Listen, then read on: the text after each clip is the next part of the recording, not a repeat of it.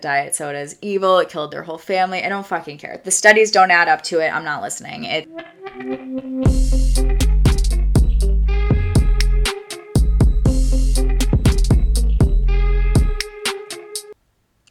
Hello, beautiful people, and welcome back to the show. So, I haven't done anything really as far as putting the show out there quite yet because I wanted to get a few episodes out before I started kind of directing people to it. However, I think I'm going to start. And I also want to say the few people I have told and that have been listening already, I can tell you've shared this. It's already growing, and I so appreciate that. So, if you're one of those people and you told someone else, please know that I know and I appreciate it so, so much. With that being said, if this is your first time here and you can leave a review on Apple or share it, I would really appreciate it. And I want to pick one of the reviews or one of the shares or something once or twice a week and buy people coffee or whatever, or send them a $5 Venmo, whatever it is, just because it does mean that much to me. So, again, I really appreciate it. And, you know, you should share this because maybe you'll get a free coffee out of it. Let's get right into why you're here the calories in versus calories out. Just the theme of fitness now. So the problem becomes at that point is you as an individual. How many calories should you eat? How do you execute it? Then you start hearing about macros. Everybody's talking about those. How do they fit into this? And what do each of them do? And how many should you be eating? My goal within this podcast is for you to have an answer to each and every one of those questions by the end and to not take too long to get to the point of each. So, how many calories you should be eating, what your macro breakdown should generally look like, and what to do if you have sort of the ifs, ands, or buts situations. Let's start with calorie intake. This is going to be affected by so many things. If you are a chronic dieter in the past, or you have a super low or really high body fat percentage, how much you move in a general day, how much muscle mass you have, there are so, so many factors that go into determining this. And that's sort of why my job exists, right? So, reaching out to a qualified nutrition coach is your best bet to take care of all these factors and make sure that, you know, everything and all of your bases are covered. If anything sort of takes you out of the general advice category, you're going to want to probably work with a nutritionist or a dietitian. For today's purposes, we are going to assume that you don't have like alien parents or some crazy shit, and you generally have normal circumstances going on. So, let's start with maintenance calories. Maintenance is where you should be hanging out almost always. Maintenance calories are exactly what they sound like. They're what it takes to maintain your weight. You're not losing weight, you're not gaining weight, you're chilling out. Maintenance isn't really going to be an exact number. Some days you're going to move a little bit more, some days you'll require a bit more, a bit less. It's a ballpark a great reminder that you don't have to take everything so seriously. I even made an entire show about it. So, maintenance is where I suggest starting out. It's going to give you the best starting point to head towards any other goal. So, to figure out your maintenance calories, you can totally use a calorie calculator. I like Precision Nutrition's calculator and it's free. I like the James Smith Academy calculator. That one generally comes out pretty good as well. There are ways to get a little bit more precise, but we're going to assume that this is like we're looking for a ballpark. We're brand new, we don't have any other information. You're going to start with that intake and you are going to keep it extremely consistent and you're going to record your weight for like a month. Don't change it up too quickly. Give your body a hot second and don't pay attention to the daily fluctuations because those aren't going to matter. If you're going to be an emotional basket case about a pound up or a pound down, you should probably bring someone on board with you to calm you down. This process sort of requires you to be unemotional for that month and just look at the data not change your calories up because you think it's going one way or the other. Just try this consistently for a month unless you are rapidly trending in one direction or another. And rapid means like you've gained or lost like 10 pounds within that month. After you've completed the entire month at that calorie range, you're to take the average weight of each week. So you weigh yourself seven times, you add that up, you divide it by seven. You're to look at the averages for the four weeks. If the average is going up, you probably need a little bit less to be at maintenance. If you are finding that your weight is rapidly going down, you probably need to eat a little bit more to be at maintenance. Keep it super simple. Don't add a bunch of unnecessary shit or questions or things like that. Just keep it to this. When you do adjust, if you need to, start with like 200 to 400 calories in either direction. If your weight stayed mostly the same, you found your maintenance. Congratulations, boo. You don't have to do this. If you do, keep the adjustments reasonable. So, I do want to get into how to adjust this if you do want to lose fat or you do want to put on some muscle. However, before we do that, I want to give a little bit of my personal input here because it's my show and I can do whatever the fuck I want. In my experience, most people do not need to actually be doing cutting and bulking phases. Most people with a normal background maybe need a bit of a fat loss phase and then to take a shit ton of time to master maintaining the progress that they made. If you hang at maintenance for long enough, you will find that you'll gain a little bit more muscle and you'll lose a little bit more fat. It's just a lot less exciting than seeing constant scale drops because it's so slow over time. Bodybuilders, weight class athletes, other high level competitors, they'll probably be better off doing your cuts and bulks in your typical outline like that.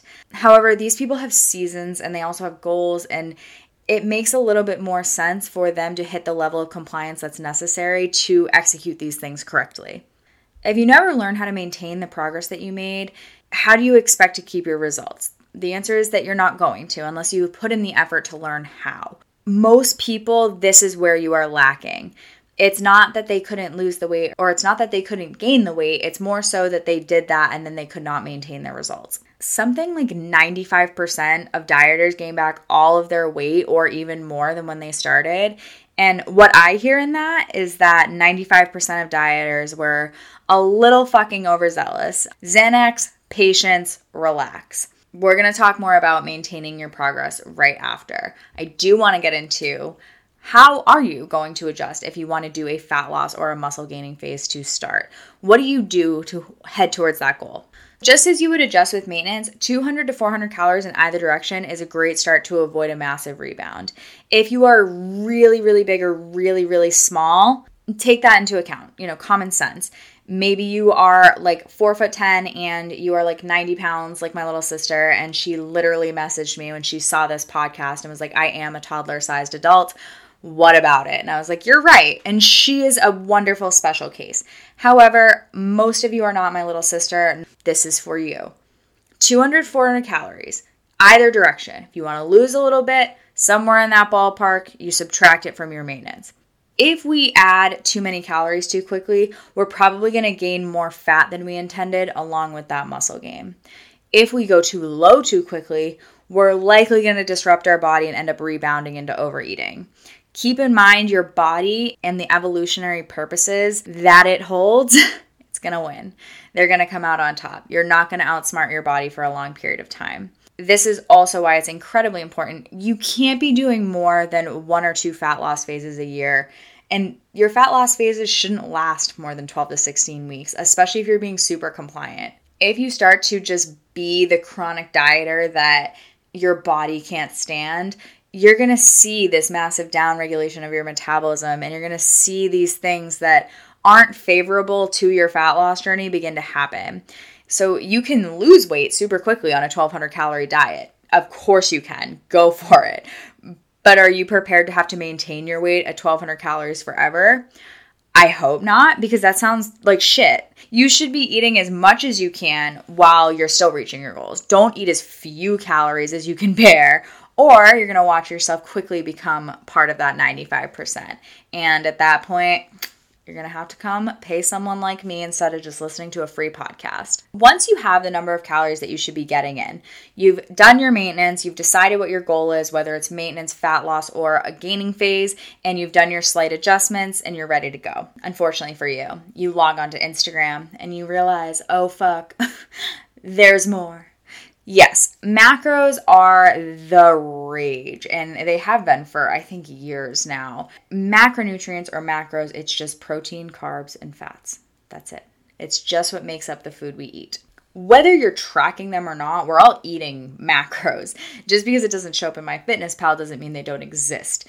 Let's kind of just start with the basics. Fat is 9 calories per gram. Protein and carbs have four calories per gram. We'll go through each of these and why you need them. And within this, I also want to give you a general idea of where you can start. So, for protein, protein is all of what you hear about, and it, it's for good reason. So, I'm gonna head down the fun fact path of convincing you that protein is important.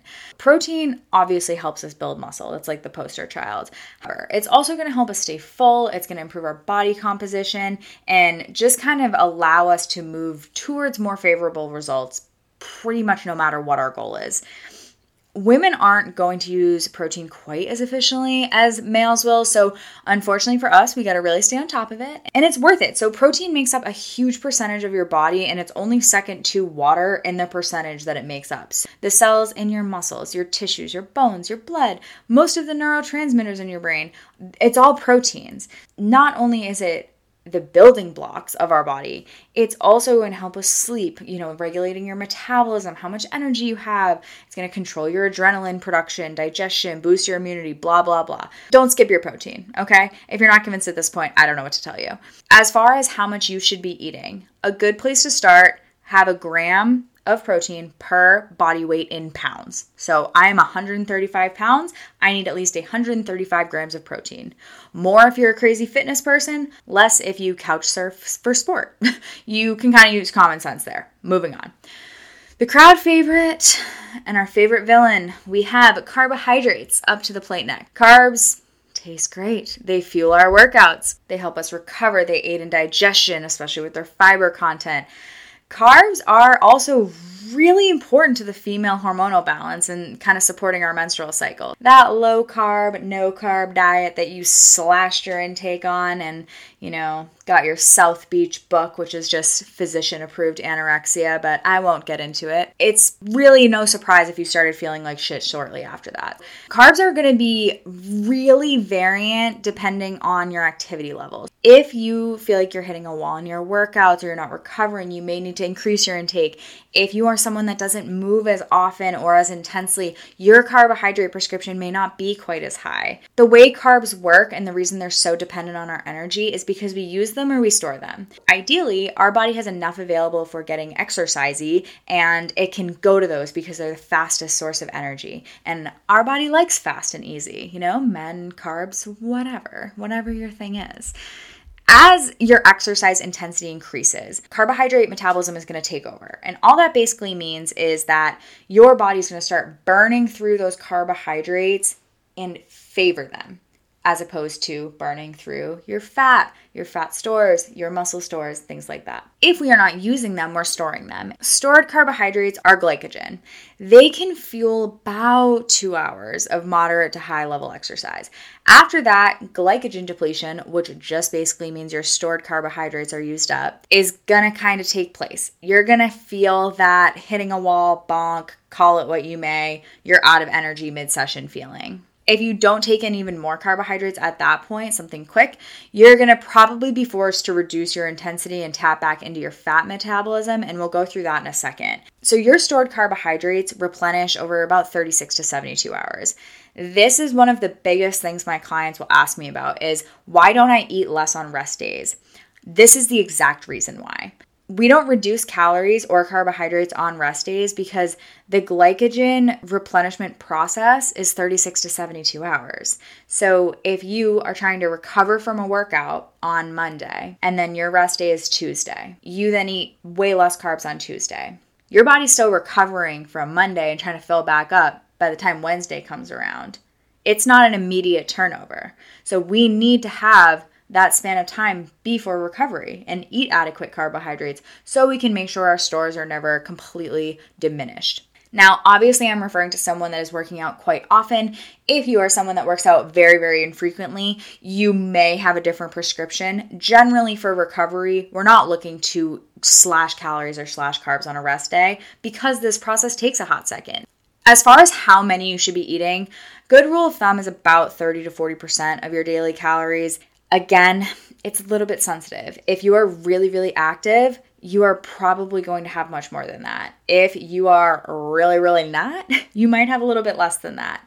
We have the misunderstood cousin, and I would like you to say it with me Fat will not make me fat. Now, I want you to repeat that to yourself every time you want to go buy the low fat version of some bullshit that's just injected with extra sugar to make up for the loss of taste because there is no fat in it.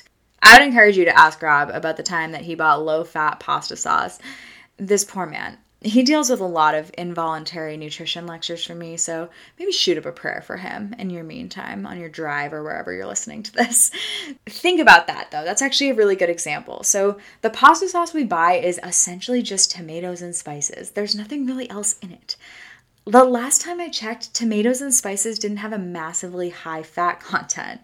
What the sauce was referring to is its kind of more processed cousin, right? So this sauce's more processed cousin has a bunch of olive oil in it and all of that, which is great. It's fine, it's fat, but they want to get that out. So they put out low fat options. And for this one, that didn't mean anything different because it's just tomatoes, and spices. However, for a lot of the other ones with that same kind of label slapped on it, it's just going to mean that instead of olive oil, they put a bunch of sugar in it because it's got to taste good one way or the other. And they're not going to give it up. They're going to do one or the other. Another great example of this is peanut butter. There is lower fat peanut butter, and if you look at it, the sugar just gets higher. It's like black and white example of this. So if you have a second, go look at it in the grocery store. It's very very interesting. This is my long-winded way of saying you should not be afraid of fats. Fat metabolism is much less efficient and it's not as quick. So, for CrossFit or high intensity workouts, we need carbs. That's how our body goes quick and it goes hard and all of that. However, fat is great fuel for endurance events. So, if you are like a runner or you do triathlons, or if you're a biker, you can get out of my way on the way to go get some avocados. Fats are really good for that style of training. Fat is also essential overall. So, no matter what you do, if you train or you don't train at all, fat is crucial for vitamin absorption, for hormonal balance. It's extremely satiating as well. So, you should definitely be getting your fats in, especially if you're in a calorie deficit, because it's going to help keep you full. With that hormonal balance, we'll see this happen and it's pretty obvious. So, if someone is chronically low on their fat intake, for women, we'll see a disrupted cycle for sure. And for men, we'll see a total loss of morning wood, low sex drive, things like that. It becomes very obvious when this is not sufficient within our diets. And it's interesting how quickly it can happen as well. So, to keep it really simple, I know, you know, the healthy fat versus bad fats versus, you know, omega 3s, omega 6, omega 9s. Like, no one knows what is what. And I just want to kind of keep it simple here. If your fat intake comes from oils, just peanut butter, and just fatty processed foods and all of that, you're likely not getting enough omega 3 wild salmon, avocado, almonds, and the more quote unquote natural sources of fat are vital to get in daily. Those are going to help you get that ratio in check. Fats are one of those things that generally you can sort of look at it and know if it's a good source of fat or not, for the most part. Obviously, that's not across the board, but if all of your fats are coming from the oil that you're frying your french fries in, like, no, your ratio is probably shit and you should fix it. And fats are one of the easiest things to add in because you can literally just cook in them. Just cook in some olive oil, some coconut oil, anything like that, you're gonna be off to a great start there. As far as how many grams of fat you should be eating per day, you're going to take the remaining calories that you have not accounted for yet with your proteins and your carbs. You're going to divide that up by nine, and that's how many grams of fat you should be eating per day. For most people, this really shouldn't dip below 60 grams. I don't like to put especially women below that. Again, unless it's an extreme case, there's really no reason for it to be much lower than that, and you're gonna feel much better on it as well. Those are our three macros. That's how much you should be eating of each. It's time for the action pieces. So you have the information, now you have to use it, and that's obviously the hardest part. I try to put together the things that I find coming out of my mouth the most often to clients, and especially newer clients that are learning how to track for the first time. These tips are as general as possible, so adjust them as needed to your life. But just to start out, if you are hitting your macros, you are hitting your calories. You don't have to track both. I went over it briefly at the beginning, but think of one gram of carbs being $1. Within that $1, you already have your four quarters. Each quarter is a calorie. Four quarters, $1, one carb, four calories. Same thing. If you finish up the end of the day and your calories are off, even though you hit your macros, don't worry about it. It was just a mistake in whatever database you are using. So, with that, I like Cronometer and MyFitnessPal as the two apps that I tend to steer clients towards. I think they have the best databases. Most of these apps have user entries. Cronometer is better at fact checking them. So if you're not someone that wants to check on the entries to make sure they make like at least a general amount of sense, I would suggest Cronometer. MyFitnessPal is good because it integrates with a lot of services. So if you have like a Fitbit or things like that, I'm pretty sure MyFitnessPal is the one that kind of has the most deals out with other fitness brands. So if that's something that matters to you. So, up next, when you are plugging things in, weigh it. Don't use measuring cups, don't eyeball it, weigh it out. You have to kind of learn the rules before you break them here. If you're not lazy now, it makes things a hell of a lot easier in the future and it puts you into really solid habits once you've been doing this for years, of course, eyeball it. It's fine. It's not that big of a deal. However, I promise if you've never done this before, you are absolutely fucking clueless onto what 16 grams of peanut butter looks like. Like, you're not gonna know. So, on to meal prep. If you do meal prep, you don't necessarily have to put them into actual meals. And for some reason, this is like not widely accepted. It's like if you don't meal prep your entire fridge full of Tupperware every single time, like you didn't do it right. And I've never ever been that person. Some people live by it. However, if you're a little bit more like me, I don't put them into actual meals. So what I do is I cook one to two proteins, cook one to two carbs, and one to two veggies.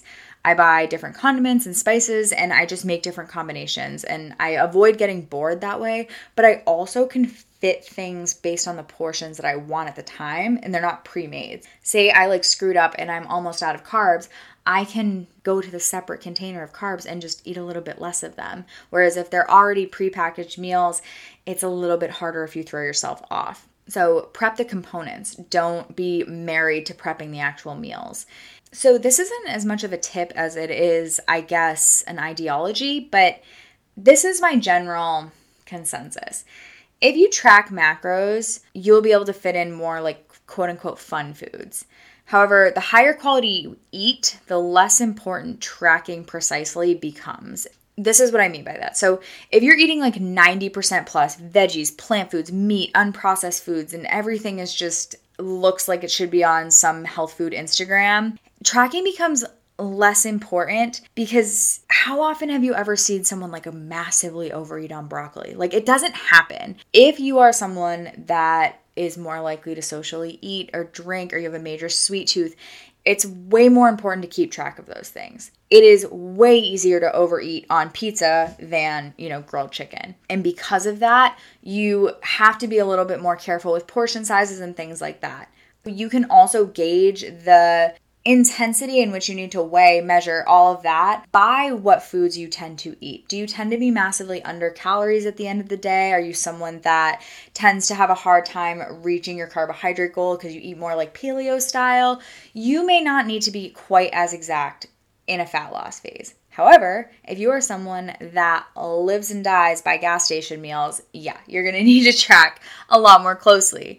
And neither is necessarily wrong as long as you're getting mostly health foods in. 80% plus is a great starting point, and then I like to work my clients to at least 85 to 90% solid, nutritious foods. But you should also know yourself and know what's realistic for you and just adjust accordingly. If you are someone that has really big performance goals and you're a competitor, if nutrition is a big limiter for you, you may need to do both. You may need to really up the quality of your food and you may need to keep better track of it.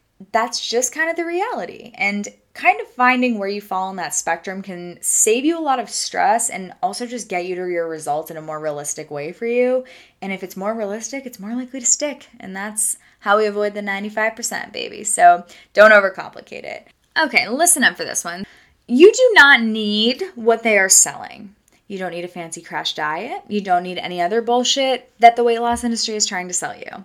The things that make the biggest difference are free sleep, water intake, unprocessed foods, moving around, the foundations, right? And if you don't know what I'm talking about, like foundations wise, I have an entire episode on it called The Basics. So go listen to it. These things do not cost money. Okay. Yes, you have to pay for some of them. Don't call me out. Okay. I'm just saying you don't have to pay a single person who claims to have found some magic pill avoid anything that offers X amount of results in X amount of time or less, and that seems too good to be true. It probably is. And there's way less regulations in place in the fitness industry than there should be, in my opinion. So don't try to take the shortcut because you're just going to waste your money and your time. If you're really bored at some point in your plan, you're probably doing something right.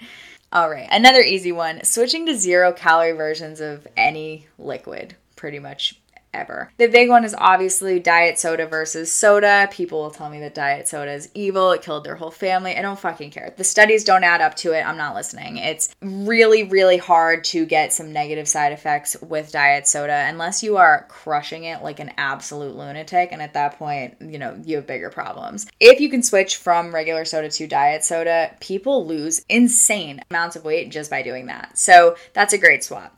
However, it does go a little bit farther than that. Your Frappuccino caramel extra whip large whatever from Starbucks, it's not doing you any favors with its calorie content, but it's also not going to keep you full. And that's kind of the bigger issue. You can consume a large amount of calories at once if you are going to be full for a long period of time. It's when that disconnect happens that it starts to be detrimental to our diet if you can do skim milk instead of whole, if you can get the sugar free version of the syrup, if you can do these little things, they really do add up, especially if this is something you do all the time. So take a look at the liquids that you are consuming and fix them in some way, shape, or form. Speaking of, alcohol is a really big one. If you're a big drinker, you really don't have to give it up. And I, I really do believe this. Unless you have pretty extreme goals, I don't believe that you have to cut out drinking altogether to reach any sort of regular fitness level. Switching to clear liquor, zero calorie mixers, things like that, they can make a really big difference. However, I really do find that a lot of people I work with, they will switch to the clear liquor and the zero calorie mixers or they'll drink white claws or whatever it is. It's not really the drinks that tend to do people in in a big way. It's the nighttime food and then the hangover. And so this is my kind of proposed solution. Say it's pizza, right? So you always get pizza after the bar with your friends. You are not to go home to like chicken and broccoli and eat that instead because like that sounds like shit. Like why would you ever do that? You have to make a compromise, whether that is making a version of pizza that's just a little bit healthier and having it ready or you know packing something that is appetizing that you'll actually eat or whatever. Just have something ready but don't be completely unrealistic with yourself. And the same goes for the next morning. If you know that you are like a hangover monster and your ass is going to be at McDonald's before your eyes are even fully open please make some sort of compromise with yourself in the sense that if you have the McGriddle for breakfast, already have a decent lunch prepared and suck it up and eat it. Like at some point, you do have to take some responsibility. And if your hangovers last for four days, you should probably fix that or don't. And don't bitch about it. You know, you kind of have to give and take here you don't have to cut things out altogether. As long as you're compromising, your intensity just has to line up with your goals. And this goes for drinking, this goes for everything. With that being said, I just want to wrap it up by that sentiment almost exactly. Like you are going to be the average of the work that you put in. If most of the time you're eating well and you're training and you're really just doing the right thing, that's going to shine through, even if you're making mistakes here and there if most of the time you're not giving a shit, that is going to shine through just as much.